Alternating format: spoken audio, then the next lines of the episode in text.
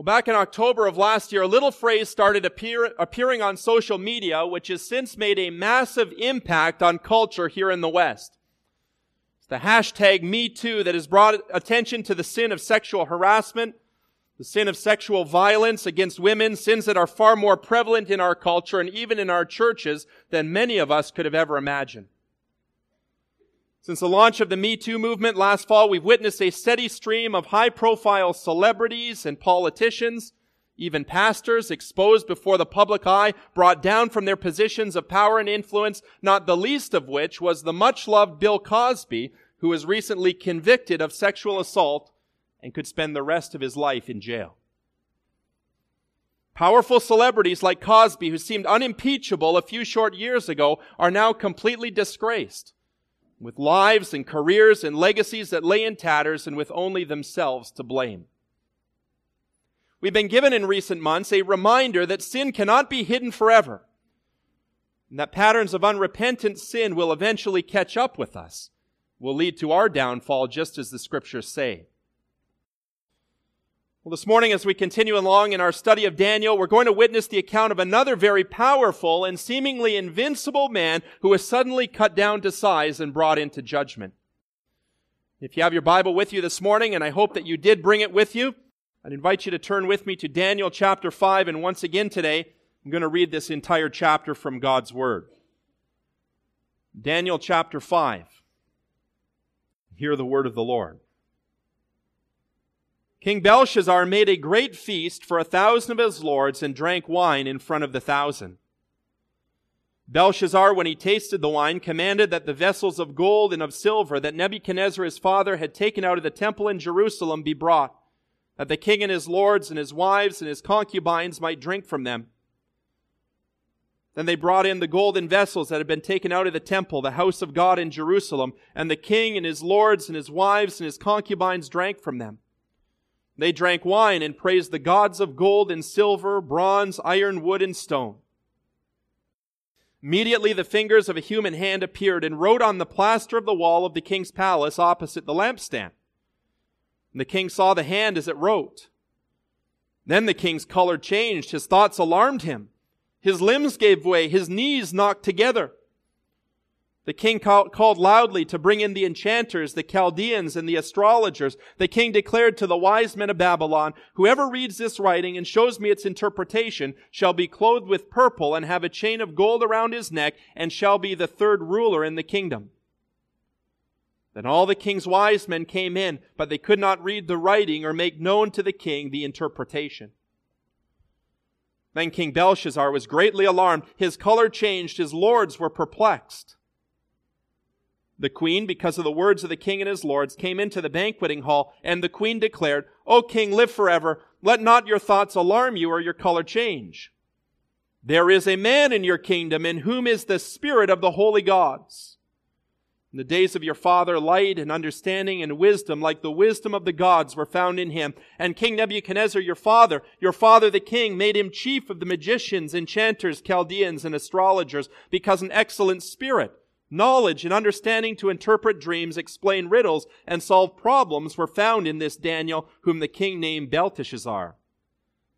Now let Daniel be called, and he will show the interpretation. Then Daniel was brought in before the king. The king answered and said to Daniel, You are that Daniel, one of the exiles of Judah, whom the king my father brought from Judah. I've heard of you that the Spirit of God is God is in you, that light and understanding and excellent wisdom are found in you.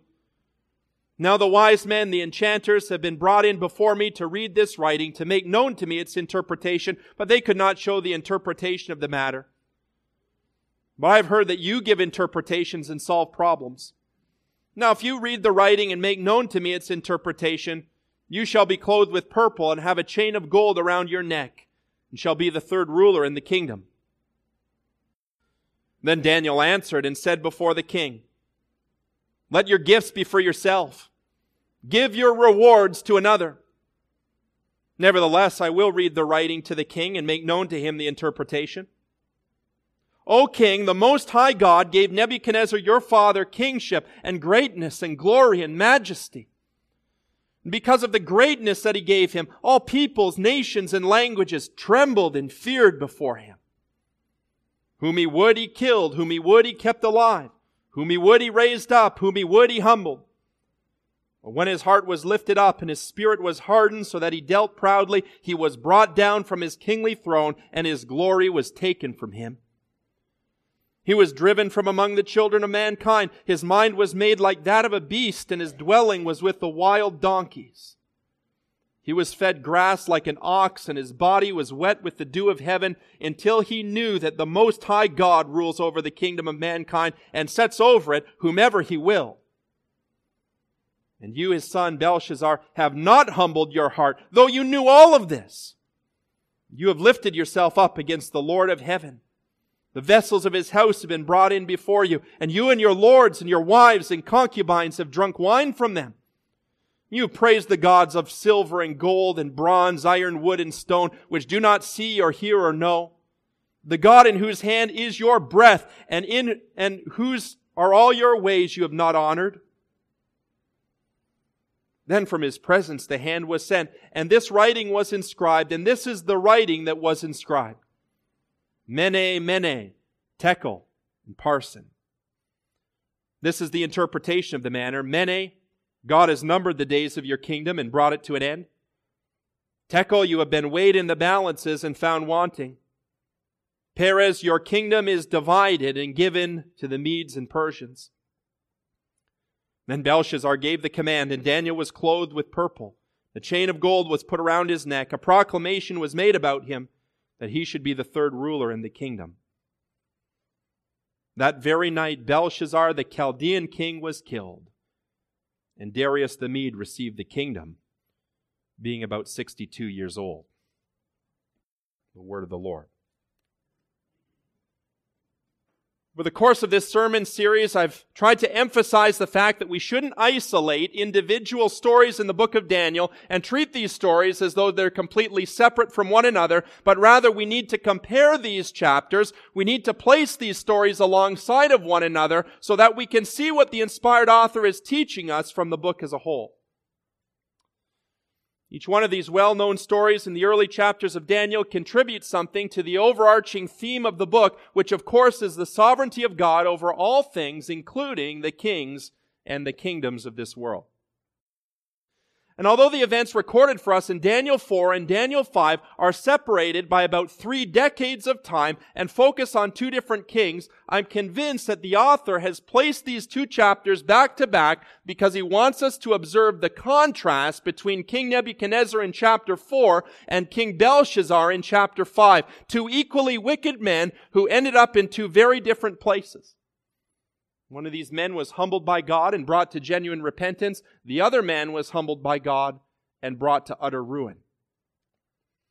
Now, as we study this morning the tragic downfall of King Belshazzar and compare this narrative to what we learned last week, we're going to see that at the heart of Belshazzar's destruction was his forgetfulness of God.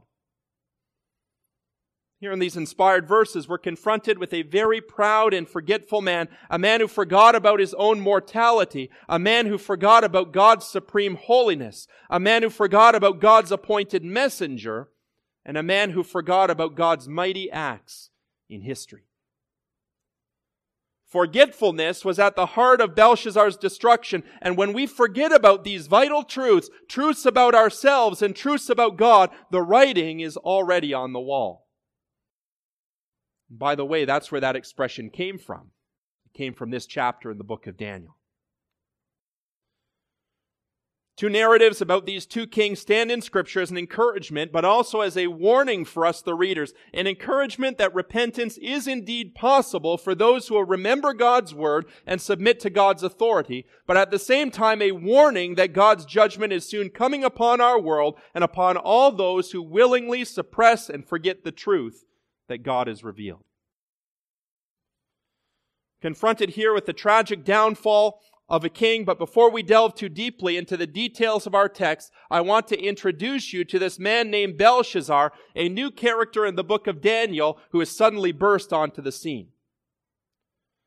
As you know, chapters 1 to 4 of this Old Testament book have dealt with Daniel's ministry to a king called Nebuchadnezzar. And as we've seen, Nebuchadnezzar had a very long and successful reign in Babylon. He sat on the throne when the empire of Babylon was at the height of its power and prestige. From a worldly perspective, Nebuchadnezzar was living the dream. But as we saw last week, God humbles men before he saves them. And in Nebuchadnezzar's case, the rooting out of his arrogance required extreme measures, even the loss of his sanity for a period of seven years. God dramatically intervened in Nebuchadnezzar's life in order to humble him and then to save him. And as a result of that intervention, the king spent some of the best years of his reign out in the field grazing and living like an animal. But mercifully, at the end of that humiliating process, King Nebuchadnezzar raised his eyes towards heaven. He submitted himself to God's authority. He was graciously granted the gift of repentance and faith. Nebuchadnezzar was gloriously converted near the end of his reign, but sadly his legacy of faith did not endure to the next generation, as we now discover in chapter 5. From historical records, we know that the last major king to rule in Babylon was a man named Nabonidus, and that he was deeply committed to the worship of false gods. And for many years, Nabonidus was thought to have been the last ruler and the only last ruler of Babylon due to the evidence available at the time.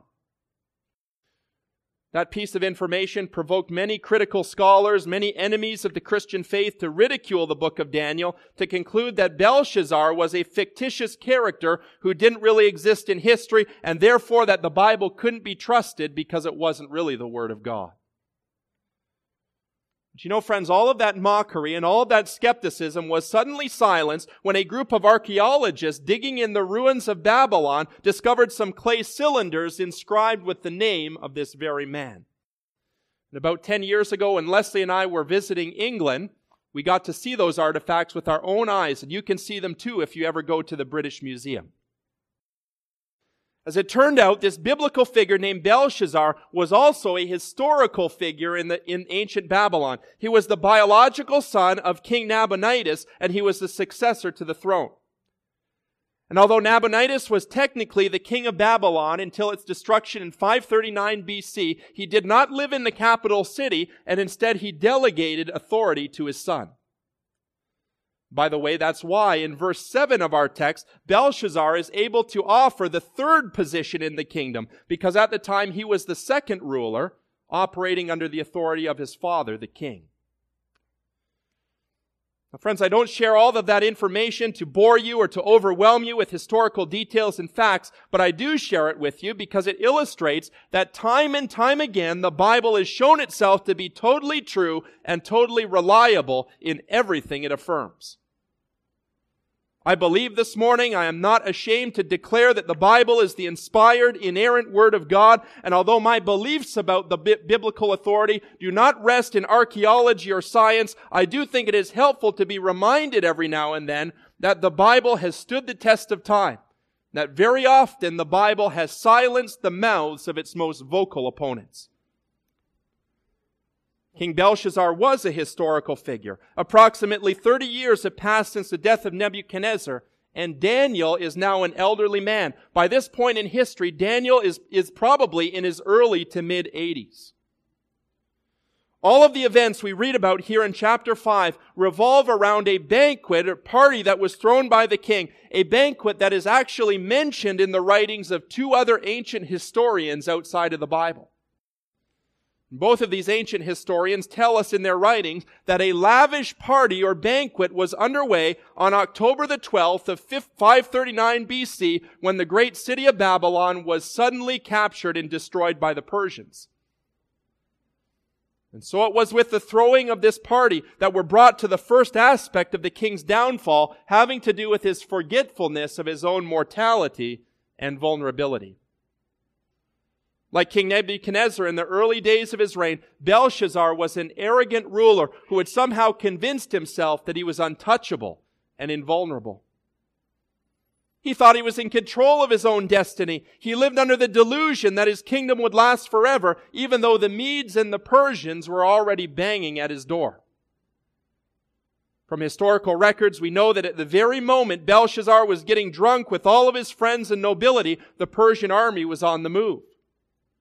In fact, at this time, the capital city of Babylon was totally surrounded by enemy troops and more of them were arriving by the day. And yet Belshazzar decides that this is the perfect time to throw a party and get drunk. He shouldn't have needed a supernatural sign to convince him that the end was near. All he needed to do was look over top of the city walls and see the enemy troops surrounding him from every side. But instead of having his priorities straight, instead of getting himself right with the one true God, Belshazzar instead mocks his enemies with a lavish party, unbridled arrogance revealing a king who has forgotten that he is a mere mortal It's very evident King Belshazzar's confidence is not in God. His confidence is in the city fortifications that Nebuchadnezzar designed. City walls that, that were told were 25 feet thick and 40 feet high. Just imagine that. It's what the king considered to be an impenetrable fortress. On top of that was the fact that the mighty Euphrates River flowed underneath the walls of the city and directly through the middle of the city, providing all of the residents with a continual supply of fresh water. In his tremendous arrogance and pride, Belshazzar looked at the grandeur of Babylon. He looked at the massive walls of protection and he decided in his own human wisdom that everything was fine. There's nothing to worry about. And he wasn't aware that at this very moment in history, the Persian army was diverting the flow of the Euphrates River in order to lower the level just enough that they could wade underneath the walls and get in and open the city gates. King Belshazzar had embraced a delusion, friends. He had believed that he was invincible, that he had lots of time to live it up, to enjoy his life, not aware that disaster and destruction was imminent. He's the Old Testament equivalent of the rich fool that we just read about earlier in the service. A man who arrogantly said to himself, Soul, you have ample goods laid up for many years. Relax, eat, drink, and be merry. But God said to him, You fool, this night your soul is required of you, and the things you have prepared, whose will they be? Belshazzar forgot his mortality, his vulnerability. And you know something? Our world today is full of people just like him. Men and women who live for the pleasure of the moment, enslaved to their own lusts and desires, and not realizing that life here on earth is like a wisp of smoke here today and gone tomorrow.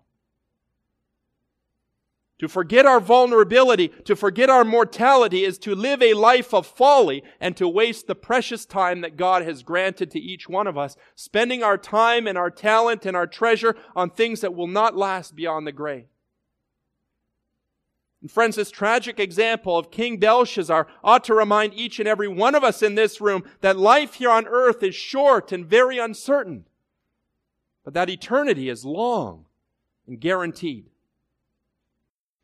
As Christians, we need to evaluate our priorities in the light of God's Word, in the light of the brevity of this life, seeking first the kingdom of God and His righteousness, and trusting that God in His grace and providence will give us everything we need to accomplish our mission. As we make our journey through this life, let us never forget our own finitude, our own mortality. Let us pray with the inspired psalmist that the Lord in His grace would teach us to number our days that we may gain a heart of wisdom. Well, the first thing that King Belshazzar forgot was his own mortality and vulnerability. Secondly, we see in verses 2 to 6 that the king had also forgotten about God's supreme holiness. The sheer arrogance of this man in throwing the party was bad enough, but even worse is the lack of judgment he demonstrates in taking holy things that belong to the true God and profaning those objects for his own entertainment. We're told in verse 2 of our text that Belshazzar tasted the wine. I think it's safe to assume that he did far more than just sample it. Belshazzar was drinking lots of wine that night, and as the effects of the alcohol began to lower his inhibitions, to impair his judgment, he did something that would have been frowned upon even by the standards of his own culture by desecrating the objects of another god. Now, as Christians who believe that there is only one true and living God, we know and we believe that the gods of the nations are worthless idols. But in a polytheistic culture like ancient Babylon that worship many different god, gods and goddesses, there would have been a hesitation to do anything that would make the gods upset. And so very likely the spoils of war that Nebuchadnezzar had stolen from the temple years earlier were treated with a degree of reverence and respect since they were, after all, articles of worship. But now this drunken king crosses a line that even Nebuchadnezzar wouldn't cross, profaning the holiness of God, blaspheming his name, mocking him openly before a thousand assembled guests. King Belshazzar is essentially spitting in God's face, drinking from the golden vessels of the temple, and then worshiping idols that were made from the same finite and created materials. Supreme holiness of the one true God has been forgotten by this king, but little did he know that he was about to be sobered up. For as he and his guests were in the process of mocking the Lord and profaning his name, the fingers of a human hand suddenly appear in the room and begin to write Aramaic words on the white plaster wall. And as the hand delivers its mysterious message, we read in verse 6 that the king's color changed and that his thoughts alarmed him. His limbs gave way and his knees knocked together. Not surprisingly, King Belshazzar is absolutely petrified by the miracle he's witnessing, and rightly so, as he's about to discover. You know, friends, we might be tempted to look at this Old Testament story and wonder how it could ever apply to us as Christians living today. Because after all, the Jewish temple has long since passed away, along with all of those gold and silver cups. Belshazzar and Daniel lived in the Old Covenant when the temple in Jerusalem was the visible token of God's presence on earth. But now we live in the New Covenant and scripture tells us that physical buildings are no longer needed. Instead of dwelling in a physical temple, the Bible tells us that God now dwells in a spiritual temple, living stones that are being built together into a dwelling place for the Spirit of God both individually as Christians and corporately as the church, God dwells within us and He dwells among us. And in a very real and biblical sense, we, the church, are the true temple of God, a chosen people, a royal priesthood, a holy nation, God's treasured possession, so that we may declare the praises of Him who called us out of darkness and into His marvelous light. God no longer requires holy objects and holy buildings. God has a holy people who have been set apart for his own glory. And you know, friends, when we, the chosen and holy people of God, willingly engage in unholy things, we blaspheme and desecrate the name of our God. It's a truth that we learned in 1 Corinthians 6 last year. Our bodies are the temple of the Holy Spirit. It's why the apostle Paul in Romans 6 urges us not to present our members to sin as instruments for unrighteousness, but to present ourselves to God as those who have been brought from death to life and our members to God as instruments for righteousness. It's why in Romans chapter 12, Paul says that we ought to present our bodies as living sacrifices, holy and acceptable to God, which is your reasonable, your logical act of worship. And Christian friends, as members of the New Covenant Church, you and I are the true temple of God. Our bodies are holy vessels to be used for God's glory. And so I ask you in response to a text like this one, whether there is any way in which we have forgotten the holiness of God, and whether a sense of forgetfulness has started to show itself in the daily patterns of our lives. I wonder this morning whether our thoughts, our attitudes, our actions reflect the holiness of the God we claim to know and worship, or whether they betray a casual indifference towards Him which dishonors and demeans His holy name. Let us never forget, brothers and sisters, God's call upon us to be holy even as He is holy. And let us strive in the power of the Holy Spirit to live lives in this world that reflect the beauty and majesty of God, the image of Jesus Christ, which is being restored in us. Well, King Belshazzar has forgotten his own mortality. He's forgotten about God's holiness. Now, thirdly, we discover in verses 7 to 16, he has also forgotten about God's appointed messenger, the prophet named Daniel, who was once a fixture in the old king's court. With the death of King Nebuchadnezzar some 30 years earlier, the transition of power to King Nabonidus and his son Belshazzar, it is quite possible that Daniel and the old advisors of Babylon were put out to pasture and were replaced by younger men who were more in line with the new king's way of thinking. We also know that Daniel was getting up in years by this time. He was probably retired from active duty in the king's palace, a godly man who had served very well and was now entering the twilight years of, of life. For whatever reason, the text suggests strongly, Daniel is now on the margins. Daniel has been largely forgotten by this king. He is largely hidden away from public life in Babylon. And instead of calling on Daniel's assistance, Belshazzar follows that same old pattern we've seen before, summoning the astrologers and the magicians and the enchanters of Babylon to consult their false gods and to tell him what the writing meant. Now, in previous chapters, we've already seen the abysmal track record of these so-called wise men. And here again in chapter 5, it's the same old story. The king calls them to interpret the writing, and once again, they fail miserably. Now, in the old days, King Nebuchadnezzar would have done something at this point. He would have called, Neb- called Daniel to reveal the truth from God. But now in the absence of the old king, an unidentified queen steps forward to remind Belshazzar about this wise old man who had done so much good. First glance, we might assume that this queen is the wife of Belshazzar, but given her familiarity with Daniel and the fact that all of the queens and the, and the concubines had already been gathered together at the party and this woman is just showing up, it is far more likely that this is the queen mother or perhaps even the wife of the late Nebuchadnezzar. A woman who had come to know Daniel many years earlier and had seen his wisdom firsthand. This queen had seen the power of God displayed through Daniel, and it's quite interesting to observe some of the things she says about him. Notice, first of all, that this queen calls Daniel by his old Hebrew name and not by his Babylonian name an indication that after all of these years, Daniel has not forgotten his true identity. This is 70 years in captivity, and he still remembers who he is. He is one of God's covenant people, and that has not changed, even though he has lived the vast majority of his life outside of the promised land. Notice also here that the queen identifies him as one in whom the Spirit of God dwells, or depending on the translation of the Hebrew there, perhaps the Spirit of the gods, something that makes him unique and sets him apart from all of the other wise men.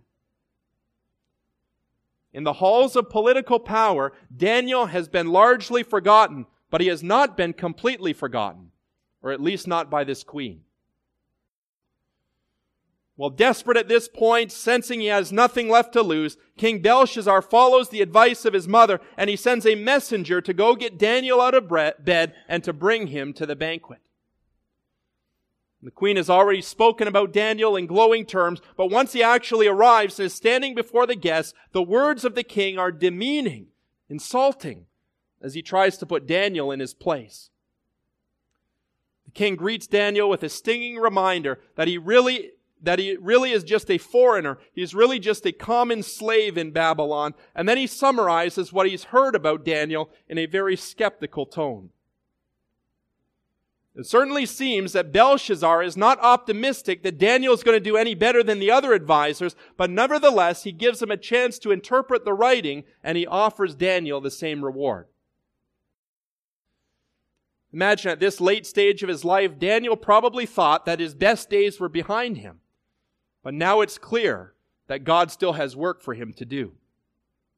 And I hope that's an encouragement this morning for all of our seniors here at Rosedale, that some of Daniel's most effective years of ministry happened when he was in his, well into his 80s. It's an indication that God will continue to use us and to bless us until he calls us home. Throughout the course of his long and successful reign, Nebuchadnezzar had come to see Daniel as an invaluable asset. He was a man he could always depend on to tell the truth, even if the truth was not easy to hear and to receive.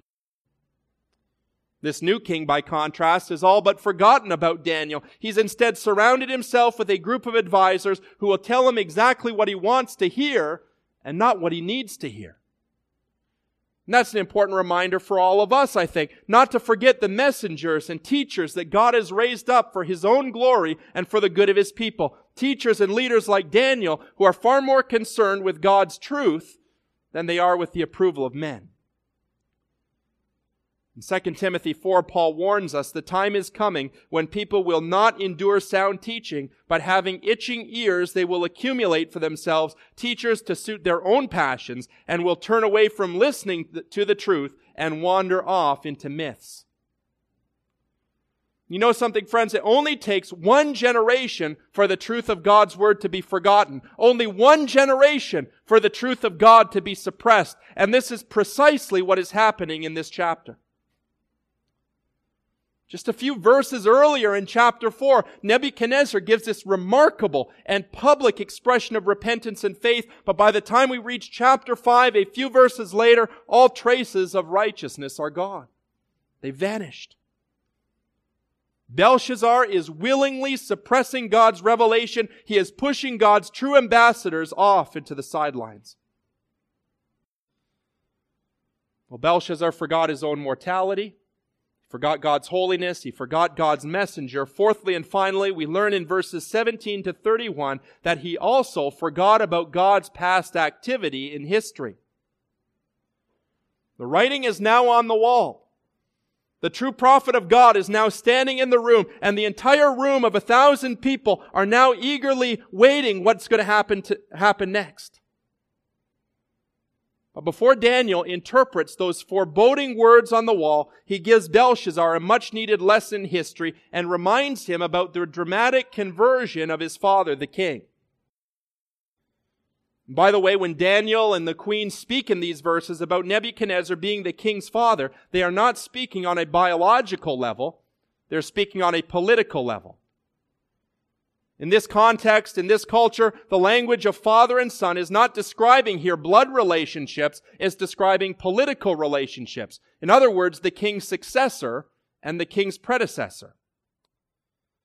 The language aside here, Daniel makes it cr- clear in verse 17. He doesn't care about the king's gifts. Daniel is not motivated by any ambition for power or for wealth or advancement in the world. Daniel knows who he is. He's a servant of the Most High God, and Daniel will speak God's truth regardless of the personal cost and regardless of the potential reward. Daniel makes it crystal clear. He is not for sale. He's not interested in bribes. And from that starting point, he launches into a history lesson about Nebuchadnezzar, reminding Belshazzar of truth that he already knew very well. In this courageous history lesson, Daniel reminds him of the greatness that was given to Nebuchadnezzar by God, a powerful ruler before whom all peoples, nations, and languages trembled in fear. The peak of his power and authority, Nebuchadnezzar was proud. He was a brutal man. But in verse 20, the prophet goes on to speak of his humiliation, those seven unforgettable years when Nebuchadnezzar lost his sanity and acted like an animal. God brought him down from his kingly throne. God took his glory away for a time, humbling the king by force because he would not humble himself. Daniel speaks here of Nebuchadnezzar's repentance. He then goes on to remind Belshazzar of what the outcome had been. That Nebuchadnezzar had ultimately submitted himself to the Most High God and had therefore been saved from total destruction. You know, none of this was news to King Belshazzar. He knew about Nebuchadnezzar's repentance. He had probably read the letter that Nebuchadnezzar had written in honor of Daniel's God. But regardless of everything that has happened in the past, Belshazzar has not learned a single thing. This man is intent on going his own way and doing his own thing. Daniel puts in verse 22, now speaking in a definite tone of rebuke, and you, Belshazzar, have not humbled your heart, though you knew this. You've lifted yourself up against the Lord of heaven. You know, Belshazzar had every opportunity to repent, every opportunity to learn from the sins of his father the king. But instead of turning away from those sins and embracing the Most High God, he decided instead to blaspheme God in the most brazen and appalling way. Well, the history lecture is now over. The time has finally come for Daniel to give the interpretation of the mysterious writing, Mene, Mene, Tekel, Parsin. Simply put, this was a message of divine judgment against the king and his kingdom, namely that Belshazzar's days were numbered, that he had been weighed in God's scales and had been found wanting, and that his kingdom was about to be divided and taken away from him. And as we learn later, later down the page in verse 30, God's justice came swiftly as the city walls were breached on that very night, as Belshazzar was killed on that very night, and as the empire changed hands from the Babylonians to the Persians and Medes. Although Belshazzar knew the truth about God's past activity in history, he intentionally suppressed the truth in his own unrighteousness, just as men and women in our own day continue to forget God and to willfully suppress his truth. It's for that reason the apostle Paul tells us in Romans 1 that all men and women are without excuse before a holy God because, and I quote, because what can be known of God is plain to them because God has shown it to them. No, brothers and sisters, it's been said before and quite rightly, I think. Those who forget history are doomed to repeat history. That's what happened here to King Belshazzar. Instead of learning from the example of, of his predecessor, this king ran full speed into the same old web of pride, and eventually he paid the full price for his sin. It's a lesson for you and for me not to forget about the past, but to reflect on history and to learn its lessons. You know, there's a great deal that we can all learn from studying secular history, but far more important than that are the lessons we learn from biblical history, including this inspired chapter we're studying today. Because none of these stories in the Bible were put there for no reason. They were intentionally put in the Bible by the Holy Spirit for our instruction, that we might learn about the one true God and His dealings with men and women just like us. And if we want to avoid repeating the same old sins of our forebears, the best place to start is the Word of God, becoming intimately familiar with biblical history that we might be instructed in God's perfect ways and that we might be exposed to God's unchanging truth. There are many important lessons we can take away from this chapter in God's Word. One of the main ones is this we dare not remain contentedly in our sins, presuming on the grace of God and assuming that we have lots of time in which to repent. Because the fact of the matter is, you and I don't know how much time we've got. We have no guarantees on how long or how short our lives here on earth will be. That is why the emphasis in the Bible is always on today. Today, if you hear his voice, don't harden your hearts. Now is the favorable time. Now is the day of salvation. Never presume, friends, that you can do tomorrow what God is prompting you to do today because you might not have tomorrow. By placing these chapters side by side, by inviting us, the readers, to compare them, we see the stories of two very corrupt and wicked men, neither one of them deserving of God's kindness and grace.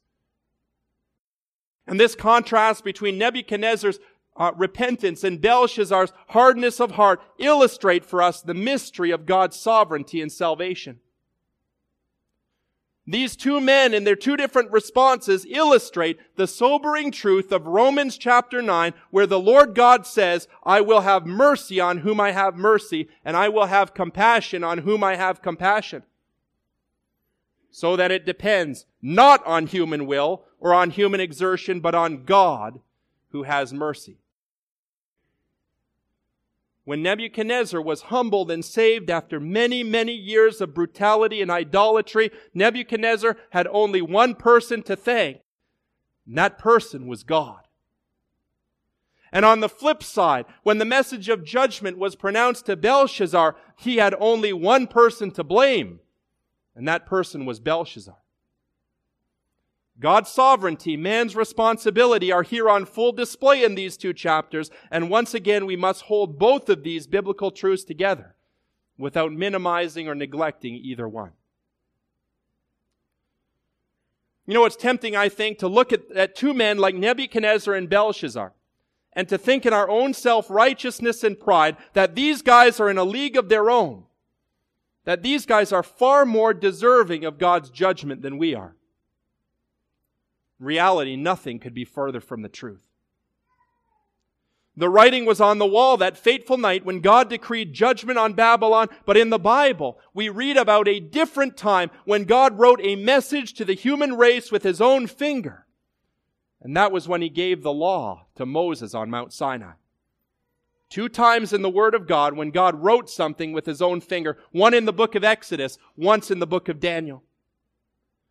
And just as the message written to Belshazzar was a word of condemnation, so the law of Moses points its condemning finger in our direction, reminding us that we cannot possibly keep the law of God through our own strength and self-effort.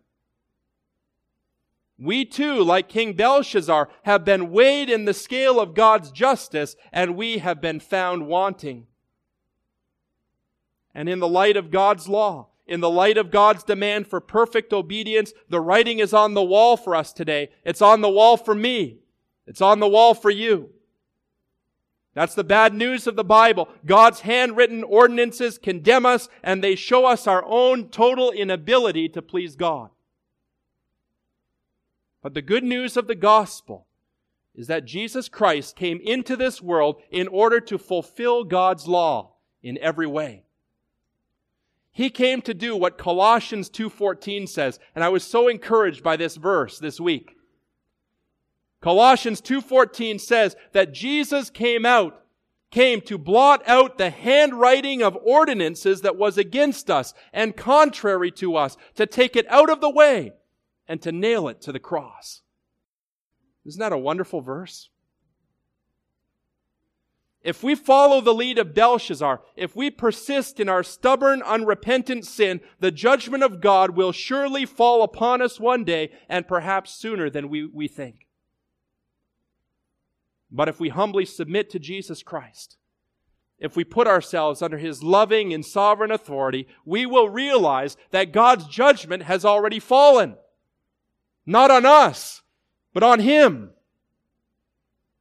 Jesus died on the cross long ago so that the handwriting of ordinances would be taken away, nailed to the cross, accomplishing through his death on the cross what you and I could never accomplish on our own.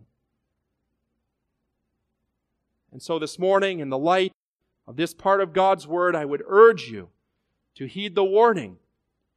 Pay attention to the urgency of God's Word, which still says to us, today, today, you will hear his voice, do not harden your hearts.